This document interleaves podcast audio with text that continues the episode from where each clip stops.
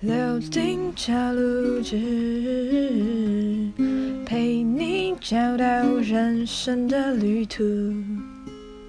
嗨，我是柳丁。等等要关掉荧幕了吗？如果你是用 Podcast 收听我的节目，请先到 Podcast 网站给我五颗星，然后留言按赞，这样才能让更多人认识我的节目，听到有趣的故事。柳丁找录制。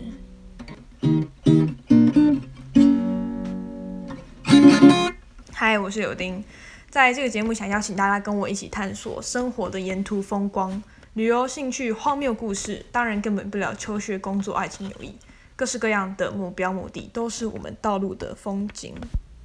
Hello，我是柳丁，首先要跟大家说，二零二一年新年快乐！已经过了十天了，然后今天是自己录音，要来跟大家说一些最近最近发生的一些事情。最近期末考，但反正我变得很闲，就是我已经。快结束，都结课程大家都差不多都结束了，就是因为都是报告的形式，只剩最后一个科科目要考试这样子，然后所以最近就很闲。研究所也差不多申请完了，虽然还有我知道还有要再看一下的东西，或者是奖奖学金什么的，不过反正最近就是呈现一个很多空格的是时候，这样就是有很多生活蛮多空白页，虽然都知道还有很多 deadline 没有完成，但很多空空空白还可以去嗯去可以让我去休息一下这样子。然后反正我就把家里我房间整理了一下，然后我今天早上还画了一个我家的那个叫什么空间配置图，因为我家是我是跟我家人住，然后呃我家就是他楼梯，因为这个这个房子是我妈自己设计的，就是她当时她是她是高中的时候好像是高读高工吧，然后就是什么建筑科之类的，然后他就是自己设计的这间房子，所以他的房子那个配置会有点怪怪，就是我的房间是在楼梯的呃上面，所以。有一块，它不是完全的正方形，它有一块是就在楼梯的上面，所以我我房间有一块是凸起来的，大概大概比我大概是一百一百六十公分左右吧。除了那一块凸起来的话，就是你就想象一个长方形，然后长方形的某一边它凸起来了，然后它的。有有一块被挖掉了，然后它另外一边就是它被挖掉那一块，它并并没有完全的填满那整个长度，所以它有多出一个小角落，可以让我就是一个阴暗的小角落，这样它就是它照不到阳光。我是最开始最开始我把衣柜放在那个地方，然后我就发现每次要拿衣服，就要弯下腰，然后进去那个阴暗的地方去去去拿东西，然后就觉得超不方便的。所以我那时候大概是几个月前，我先把衣柜先搬出来，搬到侧边。幸好房间的东西就是都蛮都蛮轻的，像衣柜它也不是那种有门有就是有打开的，它就是一个裸露的，就是它直接是把衣服挂在上面。然后我把衣柜先拉出来，呃，先这样过了一阵子，然后一些杂物是放在那个小角落。然后最近我又在，就是我又把更多更多的杂物，就是我发现我的一些用不到的书，就像是什么以前高中的。教科书，然后还有话剧嘛，反正就是一大堆。你我基本上已经三个月以上没有没有用过的东西，然后就开始把它们都堆在那里面。因为我本来是把它放在呃书桌或者是柜子的后面这样子，对。然后我把柜子就是有两个小书架，然后也把它就都搬到那个那个小角落去。今天早上我又把我发现那个。床啊，床就是因为我发现我的床，因为我最近就是去了蛮多朋友家里的，就是去他们家吃火锅啊，然后玩游戏或者是呃干嘛的这样子。因为最近就是圣诞节啊、过年或者是什么，就期末考周这样，大家放松的时间这样。然后我就发现，哎，很多人的家里其实都很。就他们的房间其实都可能没有到我跟我一样大，可是他们的房间就是很整齐，这样干净。然后哦，当然有些人可能是因为他的那个外面的空间，就是可能他客厅什么的比较大，所以他可以放到外面去。但我就觉得，哎，那个房间的配置的哲学，我应该是好可以学习一下这样子。所以呃，最近又刚好就是一直看到，不知道什么，就一直看到那个有一个日本人，就是之前有一个什么每天一丢的这些。讯息这样子，对我就觉得，哎，我房间到底真的需要这么多空间、这么多书什么的吗？这样子，然后我就开始把一些衣服啊、书丢掉这样子，然后反正我就把柜子，就把它的它本来是直立的，然后我也把它变成横的这样子。然后横的呢，我发现整个空间就突然变得空旷很多。然后我也发现，因为本来可能假如说资料夹，然后它放在那个柜子上，它可能需要横的放，所以它就会有东西凸出来。当我把它转成横的后，我发现这根本就才是它原本设计的样子吧？因为它横的之后，它就可以呃直直的放力，所以呃东西就是比较整齐干净这样子。今天最大的功就是我把床，就是本来是一个床，要好，我先我有算过，我今天开就拿卷尺去量。我发现我家的平数大概是呃三平，但是那个阴暗的角落大概是占了呃零点二七平，所以实际上可以用的大小大概是二点七平。然后我发现这个数字跟很多 YouTube 上 YouTube 上那个他们讲说什么房间改造的数字是差不多的，所以我就是最最近也在拼命看那个房间设计改造这些事情。然后反正呢，我发现我的床它是。一百四十八公分乘以一百八十六公分，也就是说，好像就是双人床啊，这就是一般正式的双人床。然后我发现，但我就是一个人睡啊，所以其实我不需要这么多的空间。而且就算是两个人睡的话，其实两个人睡也是有时候也是蛮，就是也是蛮大的。所以我就觉得，好，如果哪一天我真的要跟谁一起睡的话，我的床还是不需要用这么大的。然后我发现，就是因为这个床，所以占掉了我房间很多的空位，所以让我。就是我在走进房间的时候，我就是需要就没有那么空旷的感觉啊。对对，虽然我房间其实这个大小是正常的大小，但但我就是觉得还是挤挤的这样子，因为我又不是一个很容易呃随手去收拾东西，或者是随手就把东西放回原位。然后我会我会觉得那些呃可能穿出去的衣服，就是他们不应该再回到衣柜，他应该要去放在一个我今天才知道这个东西叫污衣柜。就有些人会放在客厅玄关那个地方，就是你穿出去的衣服，就是那一阵子穿那件衣服，就是应该把它放在外面的那个衣柜。对，好，所以反正我今天就把，我就因为然后我跟我早上跟我妈讲说，我想要把那个床床，因为它下面是两个床板，然后跟一个床垫这样子，然后我就说我想要把那个床板床垫拿去别地方这边，我知道那个还是不错的，可是它就是我就是不想要这个东西在我的房间，然后。我想要买一个，就是我看到那个 IKEA 的的那个沙发床，就是它它有一个，它就是沙发，然后可以把下面东西折叠折起来变成床这样子，然后看起来还不错，看起来，但我还没有实际去，嗯，去 IKEA 去逛逛，去躺一躺这样子。但反正我今天就先不管三七二，我就想弄，我就想要把它变成我现在想要的样子，所以我就自己一个人把呃床床垫上的东西先全部拿出来，然后把床垫掀起来，然后把床板。呃，掀起来，然后有一个窗门，我就拿上拿到上面的那个房间，这样子，先把它偷偷偷塞一下，这样子。然后我发现我的床，就虽然这样变成是我现在要睡地板，但是呃，我觉得还好，就是因为我有找一些软垫，就是一些垫子啊，这样子比较小的垫子，然后铺着。然后，呃，我就发现哇，我房间现在还可以打，就是做瑜伽可以。就是更就是手脚可以更展开的，然后我那现在一进房啊，我就觉得超舒服的，而且因为以前我的房，因为我的床很大嘛，然后我的书桌是直接在床的前面，所以我以前很长就是会哦，就是在书桌上，然后可能做一做事，写写功课，然后累了，我就直接最后想说好，我等下再醒来，我先睡一下，然后我就把头就直接会直接靠在床上，就可能身体一半部分就在床上，然后身体屁股坐在椅子上这样睡。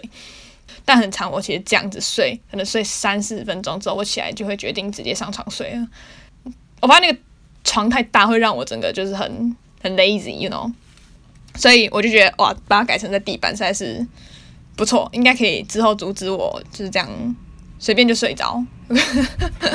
所以我现在觉得这个这个设计还不错，我现在这个样子。然后最好的话就是还可以再买一个更适合我房间大小的一个沙发床，然后。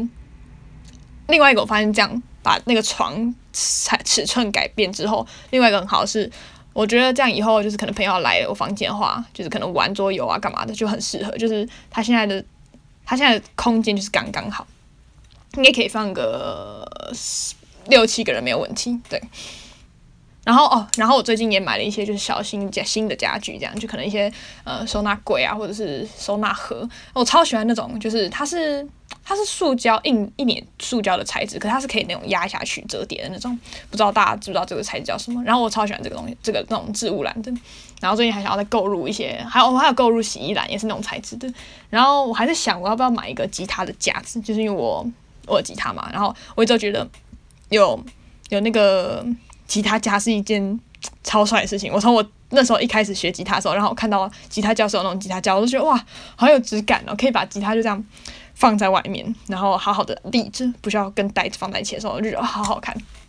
可是，呃，我现在在想那个的问题就是，如果可能太久没弹，它就是会积灰尘这样，所以我还是犹豫这件事情。然后另外一个想要买的是那种滑轮的置物篮，有可能有三层、四层、两层这样子。我想要把它，就是如果拿着那个滑轮的话，就可以，就是感觉很方便啊。对，好，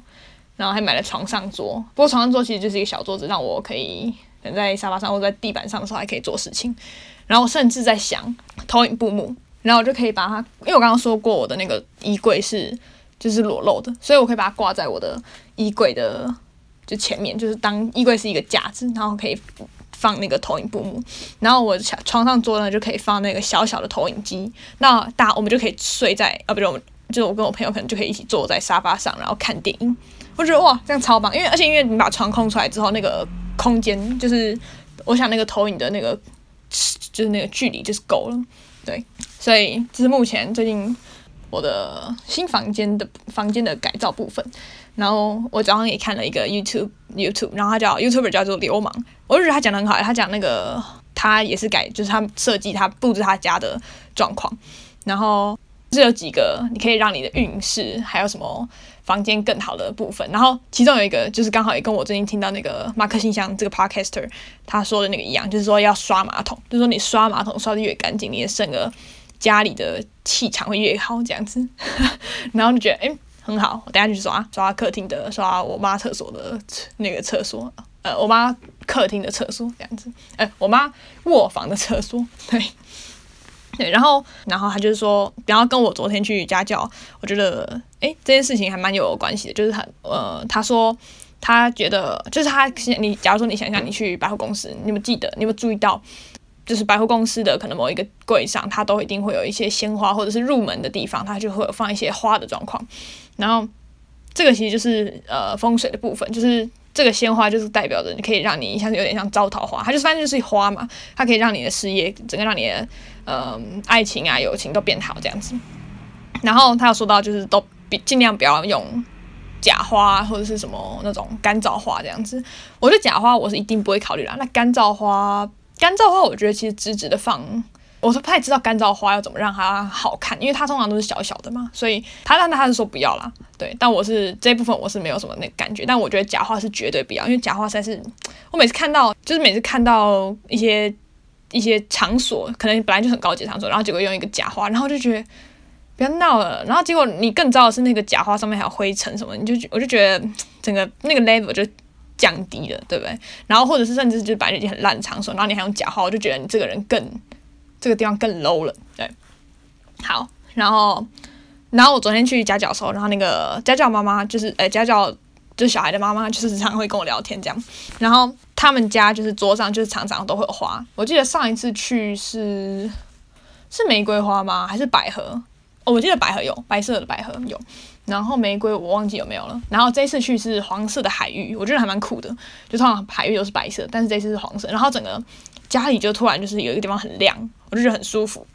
然后他就跟我讲说，他们他就是他到他说他是乡下小孩，但我不知道这有什么关联啊。但他说他喜欢家里有一些自然的元素，可能花。然后他们家就是也有花小小小的花园阳台。他就说他所以他每到每搬到一个地方，他都会去逛那边的花艺店，然后跟。然后就是固定去跟那家花艺店就是买花，像是这一次他买那个黄色的海芋，他就说到说他买他本来想说，呃，他就在那边说，他就那可能喃喃自语吧，就说哦两束好像有点太少了，那不然买三束好了，可能三束有一束有可能有三朵之类的，对，他就在那边讲，他在那边想的时候，呃，那个那个老板老板娘就跟他说。哎，那你买三束啊？反正我再送你一束啦。对，就反正今天礼拜五要要关店的这样子。然后反正他就拿了这个这四束这样，因为这也是做生意的技巧。然后也是，就你因为你一直都常会去跟他买，然后嗯，算是一个固定的客源，所以他就是你们两个的交情也会变得比较好。然后他就跟我讲说，啊，这个可以学起来，就是说你像是你买家具的时候也是，就是如果你就是可能尽量就是在尽量在同一间家具行买，因为你这样子，假如说你买嗯买买床那个沙发好了，买沙发，然后你可能再多买一个床，就是因为这这些是整个家里的家具比较贵重的两个物品。对，所以如果你只要买了这两个东西，就尽量在同一个地方买，你的那个那个金额就会蛮高的。那所以当一个店家是收到这么大的订单的时候，他通常会再送你一些可能抱枕啊，或者是一些他有说他去那个不知道哪里买，他就送他那种踢脚、踢墙角，诶，还是什么，反正他就是呃，假如说一个柱子跟一个地板是九十度嘛，但那个东西就是加上粘上去之后，它就会变成三角形嘛，它就是一个三角形，然后。可以让你的家更有质感的一个东西，对。然后他也说到，就是说，我觉得这件事情真的很重要。就是说，其实有时候不需要杀价杀的太太多。假如说，好，假假如说你今天买那个那个地板好了，你地板说你想要，你本来想要，它本来原价一千，呃，一万五，然后你可能硬要杀杀杀杀杀到一万吗？还是九千之类？我不太知道那个行情啊，但是。呃，它概念大概是，你如果就是硬杀杀到双方，就对方也没有很开心这样子的话，其实你很常会在不同的地方去吃亏。就例如说，你可能好，你真的杀到九千了，但其实你如果要，就是他，你到时候要请工人嘛，请工人来粘什么或者是贴什么的时候，他们那用的那些胶啊，就是可能就不会那么好，因为真的厂商其实买卖家有太多地方可以可以坑你了，所以。你现在让他，我觉得就是，就是就是一个取舍吧，就是你要抓好那个平衡点。如果你让他可能 k i m o j i 不好，他就会在其他地方就是给你质感更不好、质料更不好的东西，那反而吃亏的可能最后还是你这样。那这件事情其实我在去中国的时候，我也很明显的感觉，因为我去中国，中国是一个就是所有几乎所有东西都是 Made in China 嘛。那我发现，在那边东西真的很很多，在台湾发现可能比较偏贵的东西，到那边就可能都。超成本都其实都超低的，就可能，假如说你我以前就是我以前的概念啦，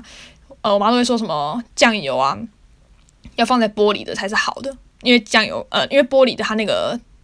它那个可能它本身可以比较比塑胶的还还保鲜什么的，或者是塑那个玻璃的成本比较高，所以呃，通常会用这个成本比较高的玻璃，所以它就会比较就整个整个质感是比较好的。但我去中国后发现。就是也用玻璃哦，玻璃装的一大瓶果汁，可能才它那个玻璃是很就是也不错的玻璃，是厚的，然后可能才十块人民币嘛，就是这种就是这种价钱，就我才发现，哎，其实玻璃并没有想象那么贵。然后之后我们去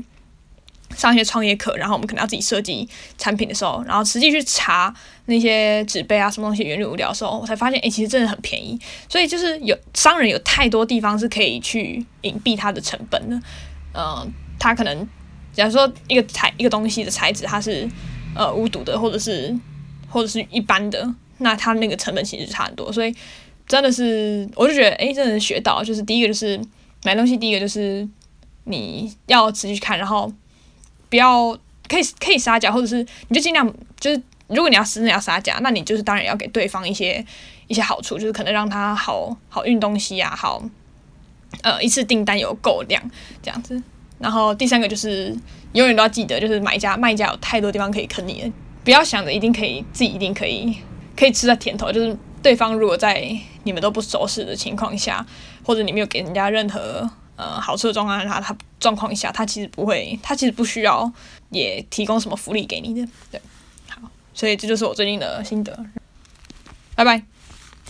如果你也想分享你的生活旅途或者是家教的故事，欢迎投稿给我。我的信箱可以在上面的资讯栏看到。